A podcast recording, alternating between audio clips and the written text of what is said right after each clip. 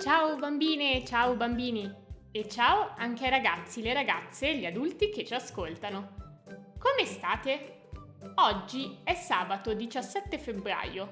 Io sono la giornalista Illy e come sempre sono qui per raccontarvi 5 notizie che sono successe e di cui i giornali hanno parlato questa settimana.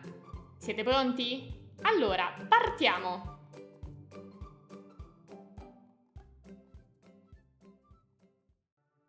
Bombe su Rafah. Rafah è una città nel sud della striscia di Gaza. È rimasta l'unica città a non essere stata distrutta dai bombardamenti di Israele, che dopo l'attacco terroristico del gruppo militare palestinese Hamas ha invaso la striscia di Gaza uccidendo 28.000 persone. Gli abitanti della striscia di Gaza, che finora sono sopravvissuti agli attacchi, si sono radunati proprio a Rafah, come suggerito dallo stesso esercito israeliano, che ha bombardato al nord. Rafah è sempre stata una città molto popolosa, ma oggi, per questo motivo, è la zona più densamente abitata del pianeta.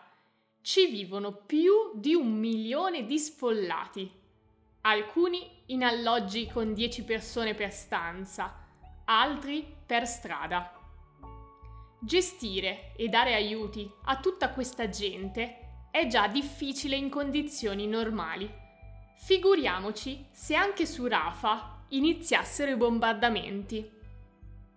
Qualche giorno fa, purtroppo, le bombe sono cadute anche su questa città l'esercito israeliano le ha sganciate per liberare due ostaggi rapiti da Hamas e per farlo ha ucciso più di 60 persone che si trovavano nella zona dove erano tenuti prigionieri gli ostaggi.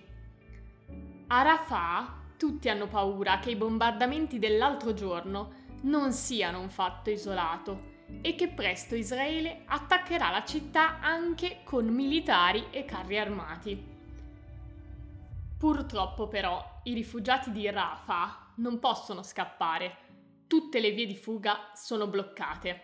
Da un lato c'è il mare, dall'altro Israele. A nord della striscia è stato tutto distrutto e nessuno riuscirebbe a sopravvivere. A sud c'è l'Egitto, che però ha schierato l'esercito per bloccare gli ingressi dei palestinesi. Di fronte a questa situazione, anche i paesi del mondo che finora hanno sostenuto Israele dopo l'attacco di Hamas stanno chiedendo di fermare i bombardamenti sui civili, ma il primo ministro Netanyahu non sembra intenzionato a risparmiare nemmeno l'ultimo pezzo della striscia sopravvissuto alle bombe.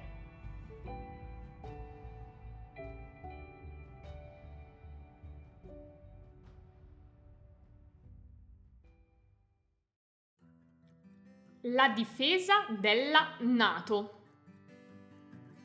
Questa settimana l'ex presidente americano Donald Trump ne ha sparata una delle sue. Ha detto che se a novembre sarà lui ad essere eletto di nuovo presidente degli Stati Uniti, non difenderà i paesi che non pagano a sufficienza per la Nato. Cioè, che cosa vuol dire? Che cos'è la NATO? È una cosa che si paga? Tranquilli, vi spiego tutto. La NATO è una sigla che sta per Organizzazione del Trattato del Nord Atlantico. Questa organizzazione è stata fondata nel 1949, dopo la Seconda Guerra Mondiale. In quell'anno 12 paesi, un po' in Europa e un po' nel Nord America, hanno firmato un accordo, chiamato appunto Trattato del Nord Atlantico, con cui hanno promesso di difendersi a vicenda se un solo paese fosse stato attaccato. Questo patto nasce con l'obiettivo di far passare la voglia di invadere l'Europa all'Unione Sovietica, che all'epoca occupava la Russia e molti altri stati vicini. Il perché si capisce, attaccare e vincere contro un solo paese forse è anche possibile, ma contro 12 diventa sicuramente più complicato. In caso di necessità, ciascun paese nato manda militari e armi e si forma un esercito comune. Per assicurare di avere risorse sufficienti per contribuire all'alleanza, ogni anno ciascuno dei paesi della Nato, che nel frattempo sono diventati 30, deve destinare una somma di denaro alle spese di difesa nazionale. Non sempre tutti lo fanno. A volte i paesi vogliono risparmiare, altre volte i cittadini non sono contenti che si usino i loro soldi per spese militari e quindi i governi li accontentano. Capita in Germania, in Francia e anche in Italia. Nonostante tutto però, non era mai successo che qualcuno mettesse in discussione il principio della difesa comune tra i paesi NATO. L'ha fatto per la prima volta Trump e la sua è una dichiarazione grave e preoccupante.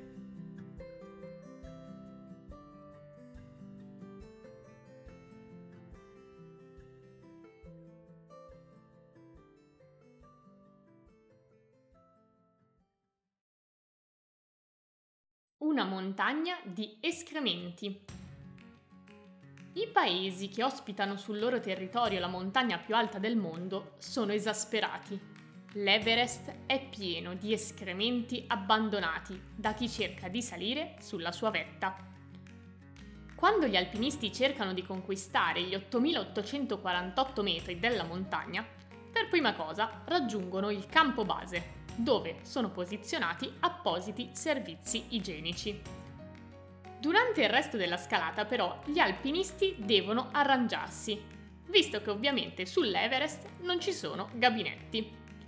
La neve e il freddo però rallentano il processo di decomposizione e il risultato è che i rifiuti umani restano in giro. Secondo le autorità locali, soltanto su una parte della montagna ci sono tre tonnellate di escrementi. Un brutto spettacolo, ma anche una situazione che sta rendendo malsano l'ambiente. Come se non bastasse, negli ultimi anni il numero di alpinisti che scalano l'Everest continua ad aumentare. Nel 2023 sono stati più di 400 e questo peggiora il problema. Le nostre montagne cominciano a puzzare, hanno dichiarato questa settimana le autorità locali che perciò hanno deciso di mettere nuove regole. D'ora in avanti gli alpinisti dovranno raccogliere i propri escrementi e portarli indietro, usando sacchetti speciali dotati di sostanze chimiche e polveri che facilitano il trasporto e soprattutto ne annullano l'odore.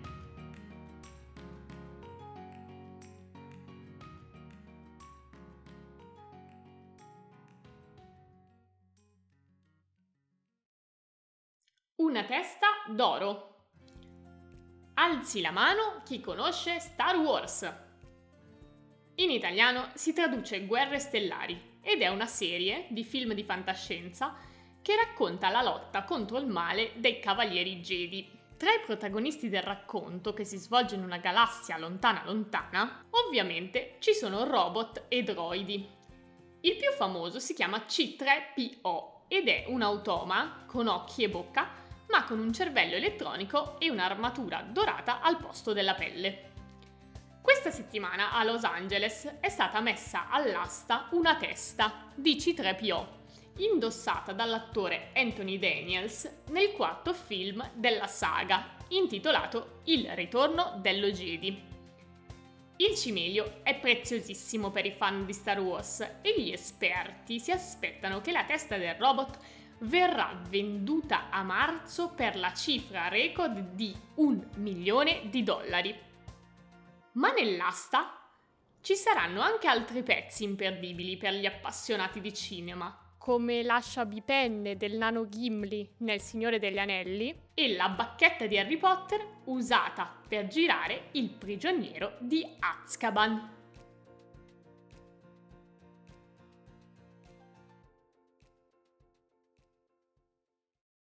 Ponte mobile.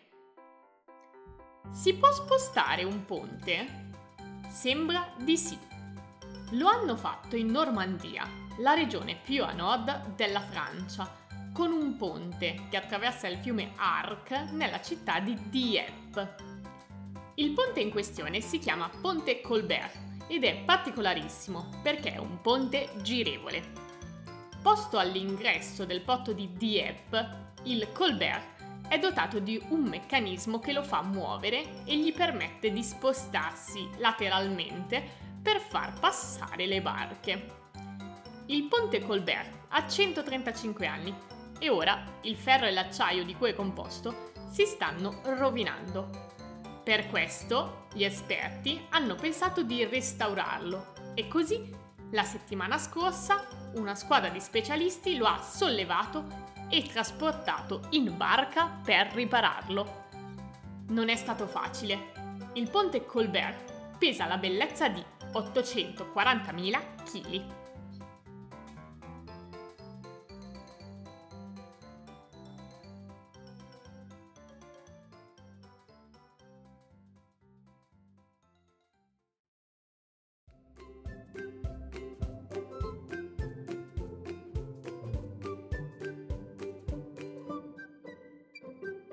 E con questa notizia salutiamo anche questa puntata delle notizie della Illy. Mi raccomando, cliccate segui e mettete delle stelline al nostro programma. Noi ci sentiamo sabato prossimo per un nuovo episodio insieme. Ciao a tutti!